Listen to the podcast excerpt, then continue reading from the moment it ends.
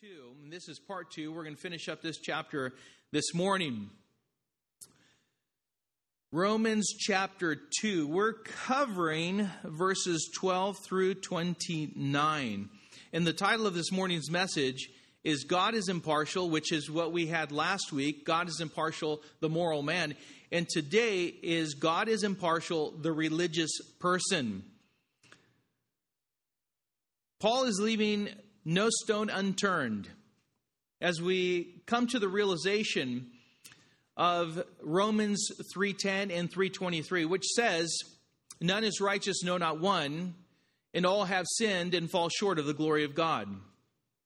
The whole point of what we're going over from 3 weeks ago up to now is that we do not make it into heaven by anything we know, anything we do, but it's by who we know, who we put our trust in, in what He's done. And that's it, period. So we'll begin by reading in verse 12, which says, For all who have sinned without the law will also perish without the law, and all who have sinned under the law will be judged by the law. For it is not the hearers of the law who are righteous before God, but the doers of the law who will be justified. For when Gentiles who do not have the law by nature do what the law requires, they are a law to themselves, even though they do not have the law.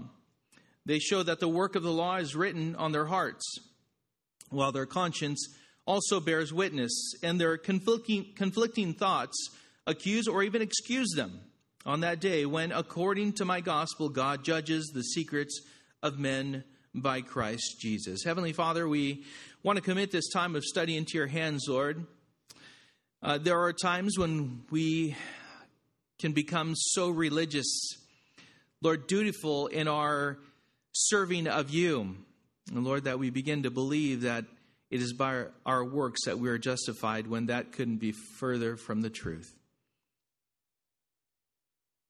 I pray, Father, that this morning, Lord, perhaps is if there's conviction that is necessary in our hearts, Lord, that we would confess that, repent of it, Father, and Lord, yield to whatever it is that the Spirit would have us be aware of and acknowledge and apply to our own lives to your glory. Let us not be those religious people that are very judgmental about others and yet feel we have no need to judge ourselves. Lord, judgment begins at the house of the Lord. We know that we are not justified by works, but we are justified by faith and the one who's done it all. And so, Father, we want to commit our time of study into your hands, Lord, asking for your blessing, your anointing for you to give us understanding of your word. May you bring clarity to it all. And it's in Jesus' name that we pray. And all of God's people said, Amen. All right, amen. So God is impartial, the religious person. Have you ever heard the, uh, the term? Uh, the, the proof is in the pudding. You ever heard that? Yeah, it's, a, it's an old saying. But it's an expression that has been used throughout the years that means that the presentation of evidence demonstrates a truth and establishes a fact or truth through testing. In other words, it's not relying on words alone, but rather words will be proven, true or not, by the extent to which the actions either bear witness to their genuineness or prove words are empty. Have you ever heard of trash talkers? Who talks trash here? I'll raise my hand. Anyone talk trash on the court, on the field? Oh, yeah. There's those trash talkers, right? I remember one bit of advice that my mother gave me a long time ago because you know as as a little kid i remember on the baseball field hearing for the first time some trash talking and i was like you know you kind of like your ears perk up, your, your flesh starts to rear its ugly head, the hairs on the back of your neck start to like go up on end, right? You're like, what's this guy talking about, right? And one thing that I was told, and, and I remember I had some good coaches that would tell me listen, show them on the field who really is the better person. Show them on the field. And, and when you beat them, just walk away. The best way to uh, silence a trash talker is to beat them, right? Anybody know that? Is just simply beat them. Trash talkers, always talking on the court, always talking on the field. But words need to be matched up with actions. You know, James uh, wrote this in James 2:26, whereas a body apart from the spirit is dead, so also faith without works is dead. This morning we'll find out how the religious person is not exempt from proving themselves genuine or false by their actions. Everyone, every single person, we wonder who's heard, who's not heard. Well, really, what we're going to learn in a few moments is that everyone is judged justly and righteously. We'll start out with the basics of what a person knows, whether little, little or much, and then we'll address the one who knows much but practices little. And finally, we'll see that God is more interested in what is in the heart of man than what he's made himself look like on the outside.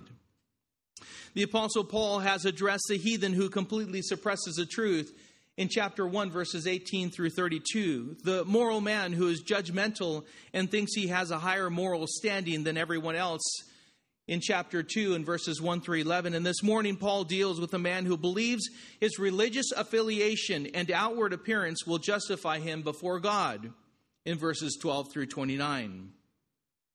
With God, words are proven with actions, and actions determine the weight of our words, and God knows the heart of man.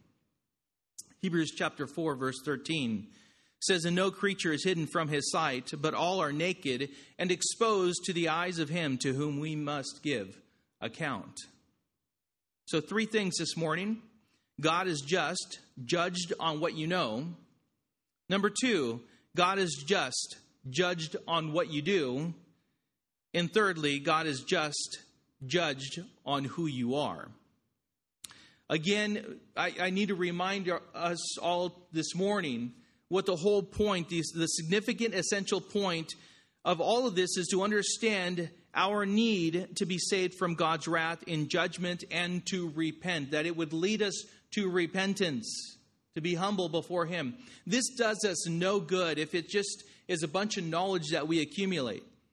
The whole point of the Apostle Paul writing to the Romans was so that at the very beginning of this letter that they would understand their critical need, their eternal need to consider themselves sinful and in need of God's forgiveness from their sin. You know that the, the law gives the Jew no advantage no advantage whatsoever. You know what the purpose of the law is? As you look at the law, is in other words, the Word of God, you read through it prior to coming to Christ. What this book will do to the sinner is reveal sin.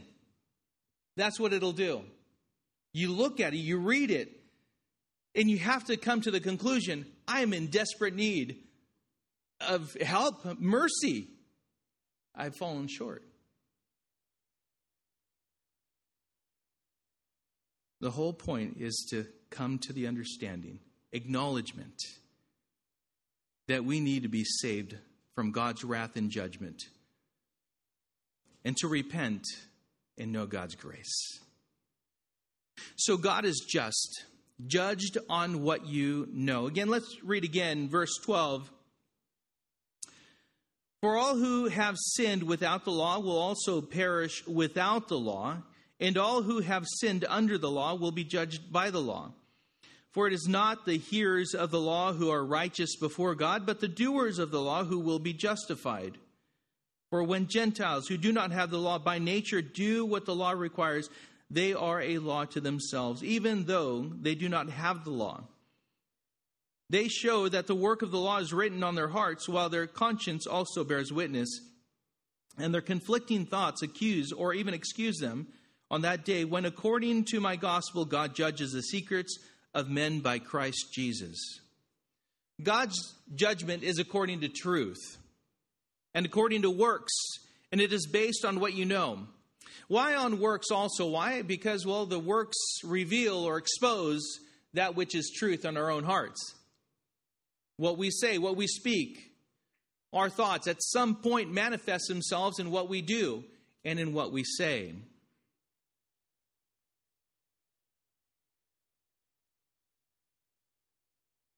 Through and through, it is based on what you know. The statement in verse 12 is explained in the verses that follow, up to verse 16. A person will be judged and perish according to what they know, but judgment comes to all. It does come to all. The ignorant, as well as the one who would be regarded as a biblical scholar, a theologian, to whom much has been given, much is required. As we are concerned sometimes about others, we should really be concerned about ourselves and, and where we are. Because we ought to do with what we know and be consistent and genuine in our own walks with the Lord. Paul begins this portion of his address by stating that God will judge a person based on what they know. If they have the law, then they stand to be judged with a greater condemnation because they are accountable to do what they know to do. Those who do not have the law, well, they're exempt, right? No, they're not exempt. They're not exempt, as some people assume that, that perhaps they, they are exempt from God's judgment. I remember there was a time, and I've shared it with you, where I was out witnessing, and this guy was so angry with me. He was visibly angry with me. And he was telling me that, that I shouldn't be out witnessing. Because as I give people more knowledge of who God is and the mercy and grace that he offers to all, that that holds people accountable and that they would be better off not knowing at all. Again, that goes back to the assumption that people who do not know will not be held accountable and not be judged. But God is a just God, and He judges righteously.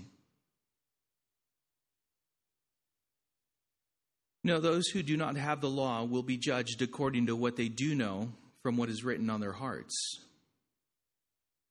Henry Ironside said, quote, It is not that God will deal indiscriminate judgment with all men, therefore, but light given will be the standard by which they are judged. None can complain, for if one but follow the gleam, he will find light enough to guide his steps and ensure his salvation.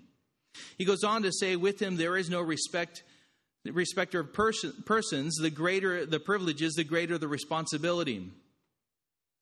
But where privileges are comparatively few, he regards ignorant men with no less interest and tender compassion than he does those whose outward circumstances are seemingly better. Close quote.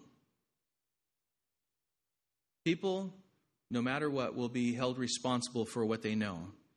Again, according to Luke 12 48, to whom much is given, much is required.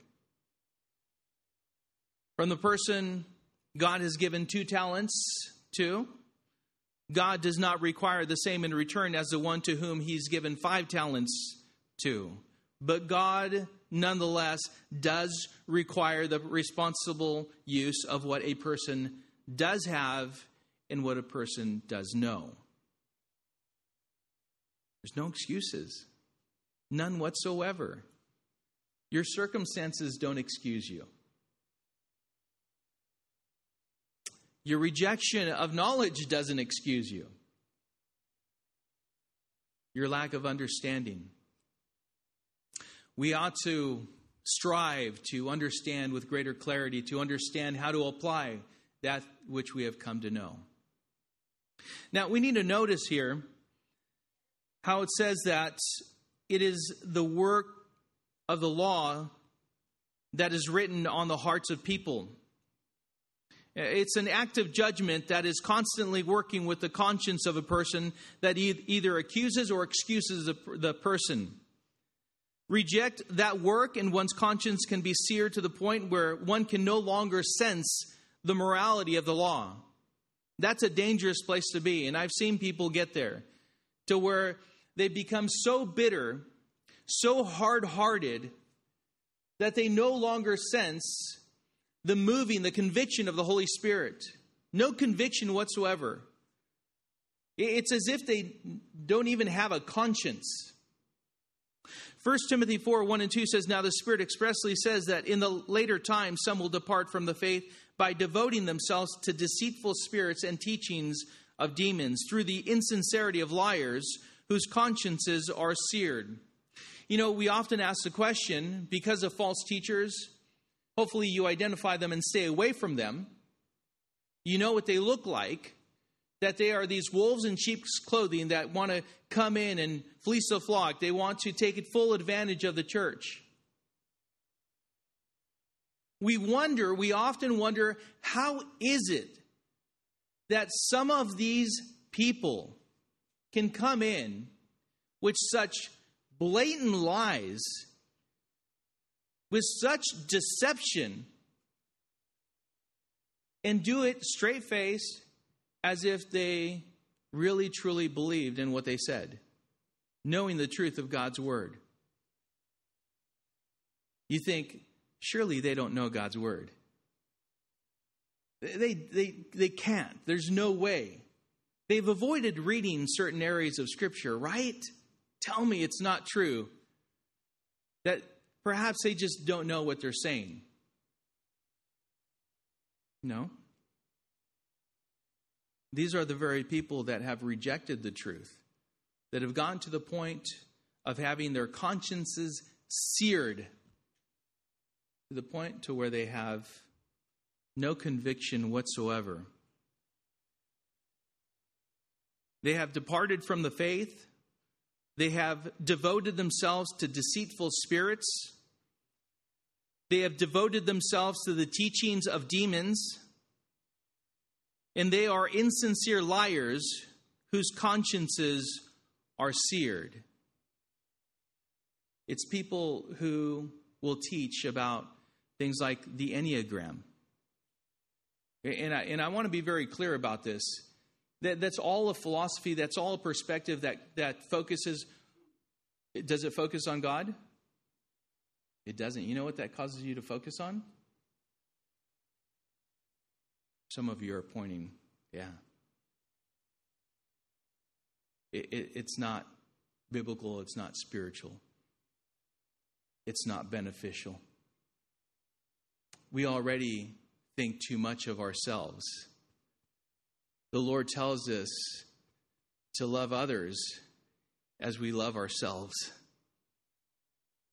So, this whole idea of pastors standing behind the pulpit and telling people the first thing that you ought to really get straight today is that you ought to know how to love yourself is spewing these deceitful teachings of demons.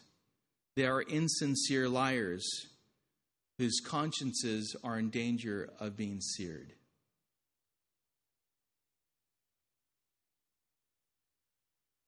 We got to know the truth in order for it to set us free from these false teachers, these false prophets, these people who parade around like an angel of light when they're not. The person whose conscience is seared is a person who can easily teach others what is clearly in opposition to God's word and do so believing the lies they're telling to others. If this is the case, then we go back to chapter 1, verses 18 through 32. And the person who has suppressed the truth, and God eventually gives them over to a debased mind, to a reprobate mind that can no longer discern what is evil and what is good, calling evil good and good evil.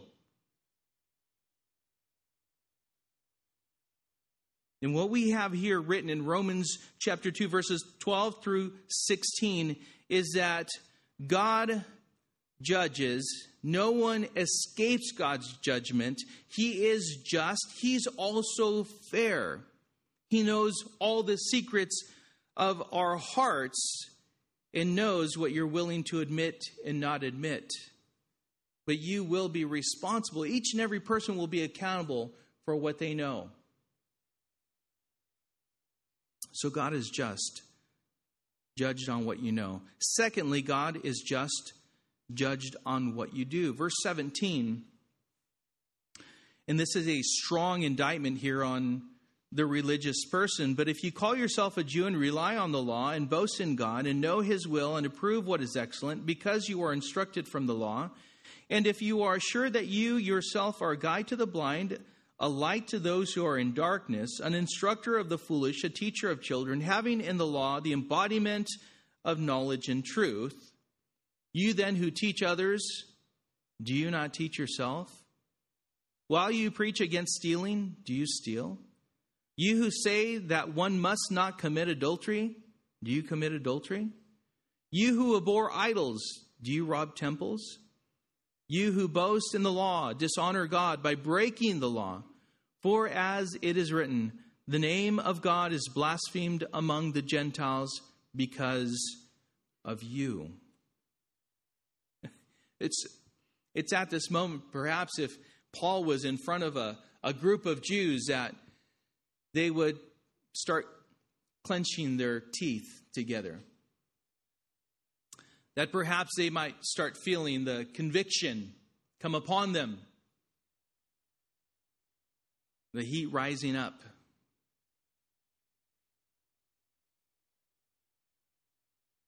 This section deals with a religious person, the person who Jesus would address and confront often. These religious people know much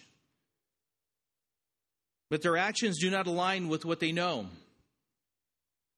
are teaching others what they themselves do not practice. You could say that these are the ones who are hypocrites and blaspheming the name of God in the world. Now, again, I just we just went over that no one is going to be outside of God's judgment. So be careful if you're sitting in here and you, you look to the hypocrite and you say, That's why I don't believe. That's why I don't surrender to Jesus Christ. That's why I don't we want to be part of the church. That's why, that's why, that's why. Be careful because Paul covered that as well. Every single person will come before the judge and we will be held accountable for what we've done with what we know. This is more for the person who perhaps is practicing hypocrisy. The one who is saying one thing but doing another. Again, it's not a time to elbow anyone. It's not a time to think about someone else. It's a time to reflect on ourselves and on our own hearts.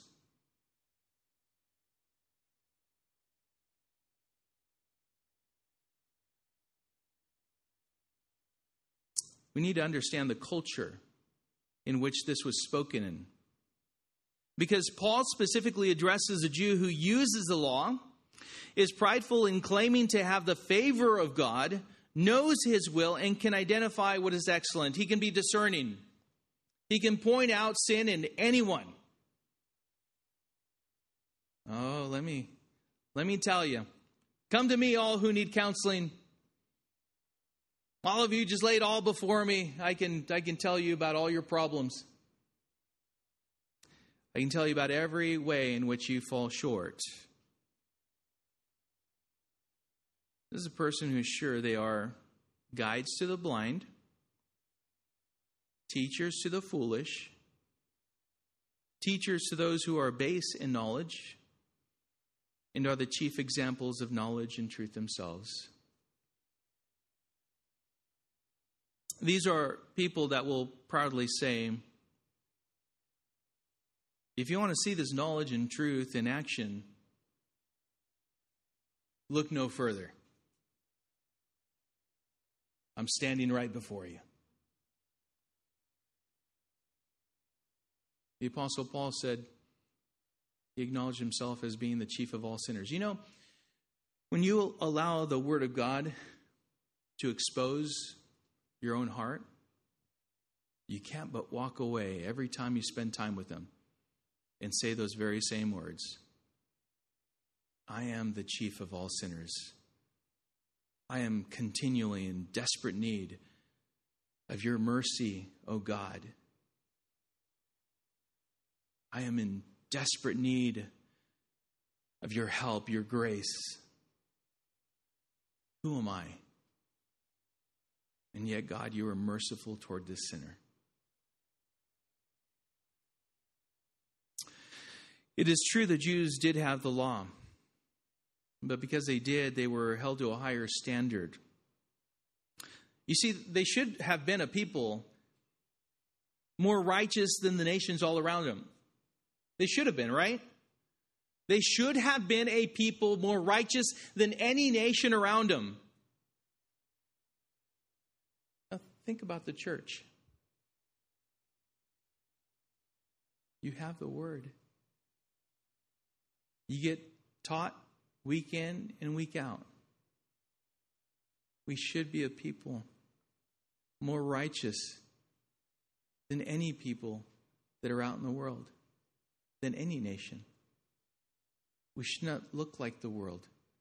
We should be a separate people, a, a peculiar people that are separated unto the Lord. But their indictment came in verses 21 through 24, which again says, You then who teach others, do you not teach yourself?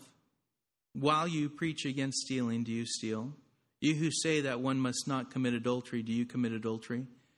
You who abhor idols, do you rob temples? We need to understand the times in which Paul was addressing the people to understand what all of this means. When they say, do not steal, it is God's commandment do not steal. You all know that it's not right to steal, right? Don't steal. And yet, did you know that the Jews were known for their thievery? They, in that day, they were known as thieves themselves. They were known to use every cunning device known to a lender to part his clients from their wealth. Think about that. Deceptive. Kind of, I'm going to work this out. Kind of like we would picture a, a person at a car dealership. You walk up and you're already just holding on, right? Here they come. And on the way out, you know you're going to go out to the uh, finance manager, right? They're going to sell you insurance on each piece of glass. They're going to sell you everything. By the way, you're already covered on. That's what they were known for. Can you imagine this?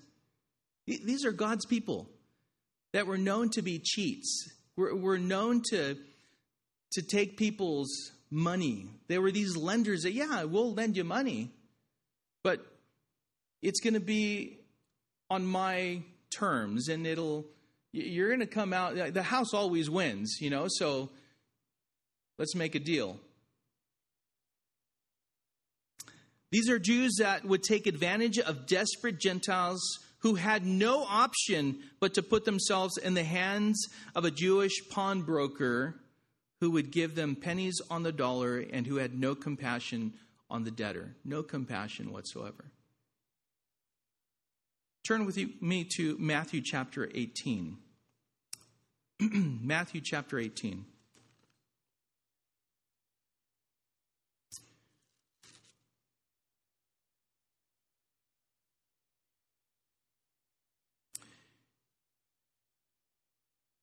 You know, it was in verse 21 that Peter came up to Jesus and said to him, Lord, how often will my brother sin against me and I forgive him? As many as seven times? Jesus said to him, I do not say to you seven times, but 77 times or seven times 70. But don't count because that's not the whole point. The whole point is as many times as your brother or sister comes to you and repents and asks for forgiveness, so forgive them. But then Jesus uses this opportunity to teach something here that is of great value. Keep in mind what I just told you in regards to um, how it is that the Jews were perceived because of the reality of how they, they treated their debtors. Verse 23, Jesus speaking says, Therefore the kingdom of heaven may be compared to a king who wished to settle accounts with his servants. When he began to settle, one was brought to him who owed him 10,000 talents. And since he could not pay, his master ordered him to be sold, with his wife and children and all that he had, and payment to be made. So the servant fell on his knees, imploring him, Have patience with me, and I will pay you everything. And out of pity for him, the master of that servant released him and forgave him the debt. But when that same servant went out, he found one of his fellow servants who owed him a hundred denarii not even comparable to what he owed, by the way. And seizing him, he began to choke him, saying, Pay what you owe. So his fellow servant fell down and pleaded with him, having, Have patience with me, and I will pay you. He refused and went and put him in prison until he should pay the debt. When his fellow servants saw what had taken place, they were greatly distressed, and they went and reported to their master all that had taken place. Then his master summoned him and said to him, You wicked servant, I forgave you all that debt because you pleaded with me, and should not have had mercy, and, and should not you have had mercy on your fellow servant as I had mercy on you? And in anger, his master delivered him to the jailers until he should pay all his debt. So also my heavenly Father will do to every one of you if you do not forgive your brother from your heart. Oh, what a heavy lesson, and one in which we could just specifically spend the whole morning going over. But the whole point of that is to really reveal the heartless and ungrateful debtor that these people were exposing that, that as they teach, do not steal, they themselves were stealing. And they were known for. So Paul calls them out. He simply calls them out. Secondly, he says, You who say that one must not commit adultery, do you commit adultery? Do not commit adultery, yet they were known as being a lustful people. Lust was not uncommon in Israel, that which led to sexually immoral actions, including adultery and fornication. Turn with me to Matthew chapter 5, verse 27. Again, Jesus is clarifying all of this. This is the Sermon on the Mount. And it's Jesus who is speaking, saying in Matthew chapter 5 and verse 27 You have heard that it was said, in other words, it was common knowledge, right, of the Word of God, the law, you shall not commit adultery. But I say to you that everyone who looks at a woman with lustful intent has already committed adultery with her in his heart. If your right eye causes you to sin, tear it out and throw it away, for it is better that you lose one of your members than that your whole body uh, be thrown into hell. And if your right hand causes you to sin, cut it off and throw it away, for it is better that you lose one of your members than that your whole body go into hell. Now, the point of that is not that that's the way in which we settle our sinful lusts, right? To pluck out our eyes or to have an arm cut off.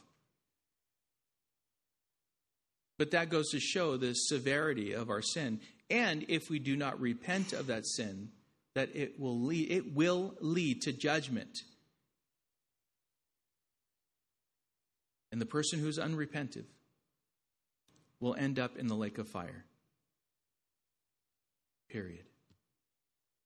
To the person whose sin has not been judged by Christ on the cross, their sin will be judged personally in the lake of fire. There is no excuse. Judgment is for all.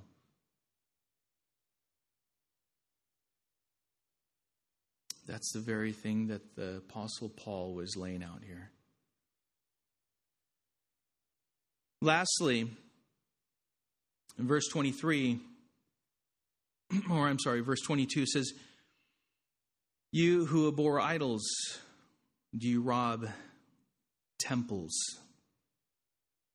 This is interesting because as I thought about that, you know, and I looked it up and I studied it a bit bit more, I thought, you who abhor, in other words, detest idols. So Paul's accusing them of robbing temples. And I thought, this can't be, right? Of all things, this can't be true. But you know that they were known traffic in idols?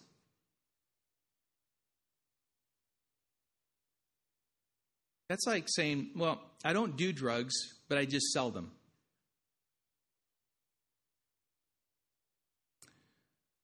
I, I don't believe in the trafficking of people, of women, but I watch pornography.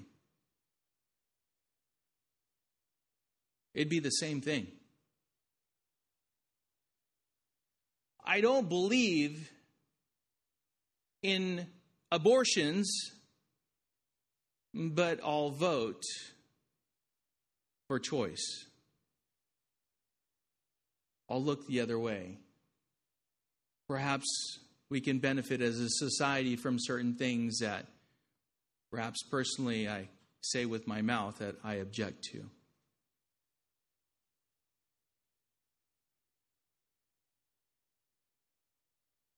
Although they taught others to have disgust toward and hate the worship of idols, the Jews were known to traffic in idols. They would literally steal idols from temples and then sell them. Good money. These idols, statues, images. Uh, this is what the town clerk had in mind when he referenced Paul in Ephesus. In Acts chapter 19, verse 37, it says, For you have brought these men here who are neither sacrilegious nor blasphemers of our goddess, goddesses, or goddess. Interesting, right? But unbelievable. Paul was exposing the hypocritical character of the Jews who were professing to detest idolatry and yet were profiting financially by selling idols to idolaters. Seems a bit dishonest, don't you think? Seems a, a bit on the side of hypocrisy. Teaching one thing, but doing the very opposite. And these people, the Apostle Paul points out, these people were shaming the name of God in the world by their hypocritical actions. They were misrepresenting God. That, that's a danger of the Christian who professes to be a follower of Jesus Christ and yet does the same things that the world does. There's no spiritual integrity. So God is just, judged on what you know. God is just, judged on what you do. And finally, God is just, judged on who you are. Verse 29, let's continue. For circumcision indeed is of no uh, is of value if you obey the law, but if you break the law, your circumcision becomes uncircumcision. So if a man who is uncircumcised keeps the precepts of the law, will not his uncircumcision be regarded as circumcision? Then he who is physically uncircumcised but keeps the law will condemn you who have the written code or the letter in circumcision but break the law. For no one is a Jew who is merely one outwardly, nor is circumcision outward and physical, but a Jew is one inwardly, and circumcision is a matter of the heart by the Spirit, not by the, the letter. His praise is not from man, but from God. Not from man, but from God. God is just. Uh, and this, by the way, is, is like the, the pinnacle of this indictment against the Jews. This is like, uh, talk about getting to the crescendo. This, this Paul gets to the crescendo right here. Because circumcision was everything. The Jews trusted in the Abrahamic covenant of circumcision while walking carnally, being deceived themselves. You know, when was it that God said to Abraham that he was justified? Was it before the covenant of circumcision or after? You guys remember that? No.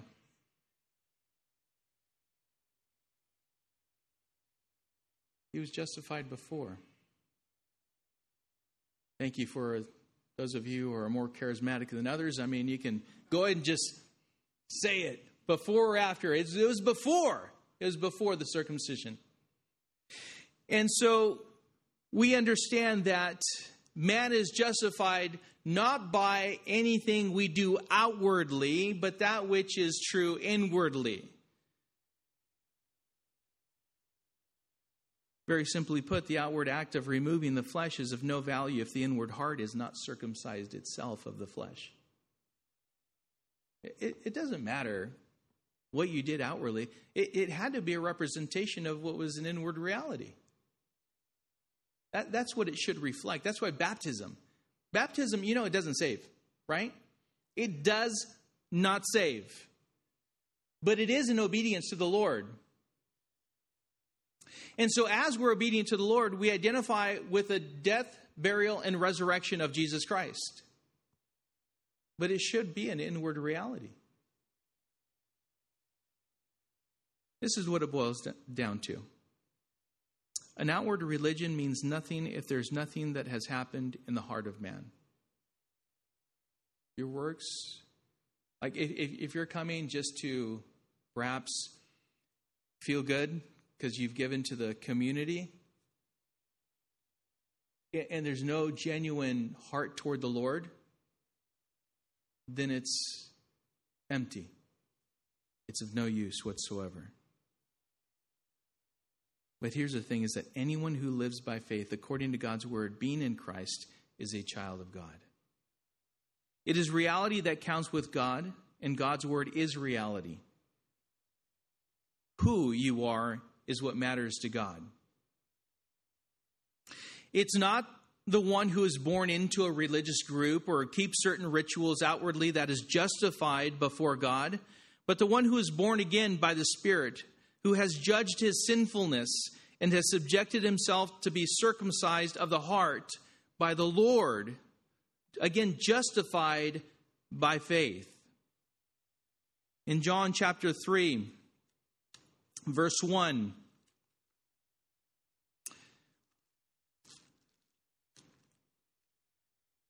says this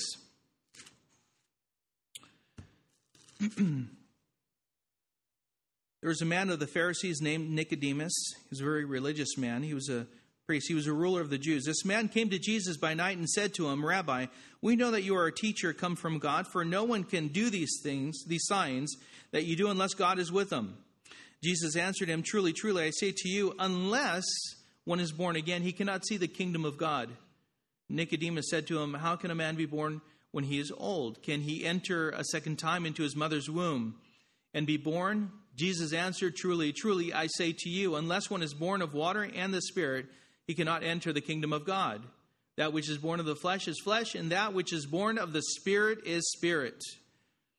Do not marvel that I said to you, You must be born again. The wind blows where it wishes, and you hear its sound, but you do not know where it comes from or where it goes. So it is with everyone who is born of the Spirit. Nicodemus said to him, How can these things be?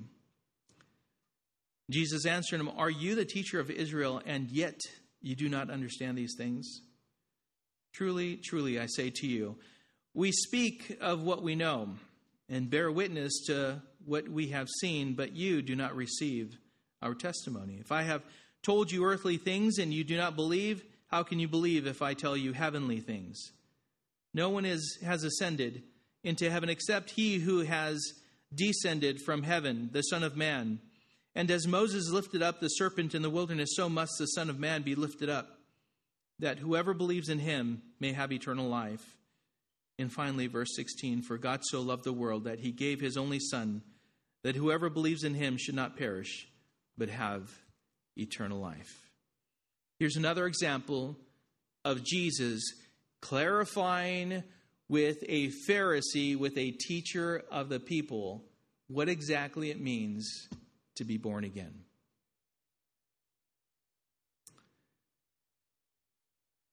I want to leave you with this because this was a tough indictment. Jew is a contraction of Judah.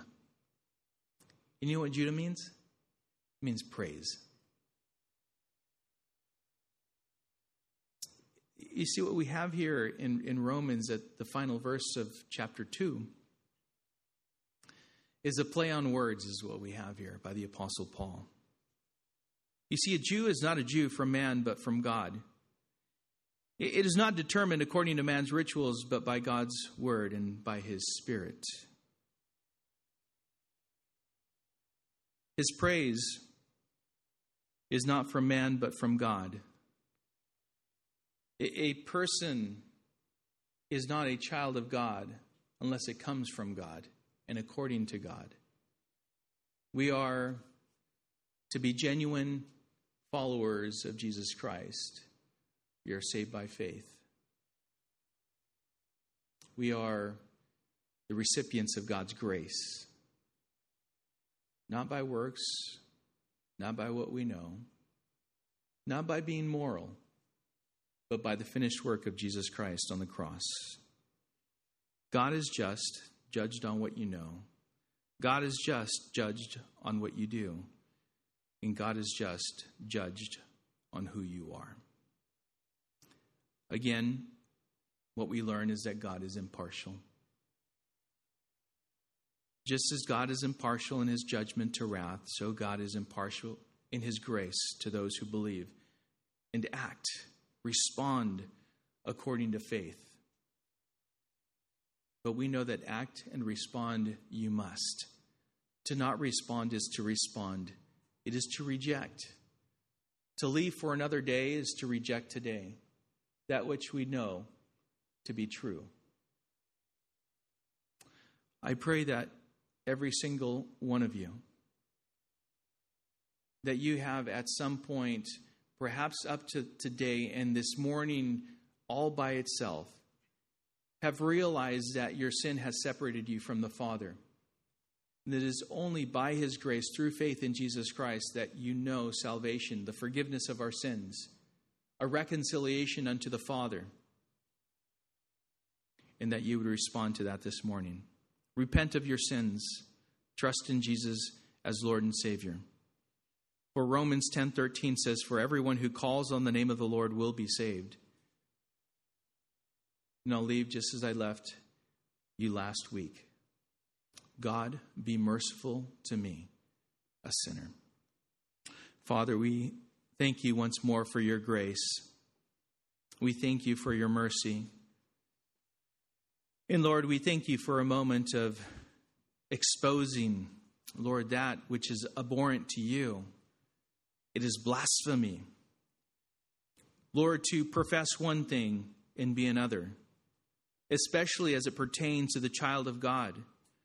Lord, we must be consistent, we must be genuine in heart. For what pleases you is the expression of our faith, and that is the obedience of the Word of God and a willful yielding to your Word. Lord, I pray that you would you would cause people to turn today to you by your kindness. Or Lord, Lord as, as your word goes out, you stand in expectation.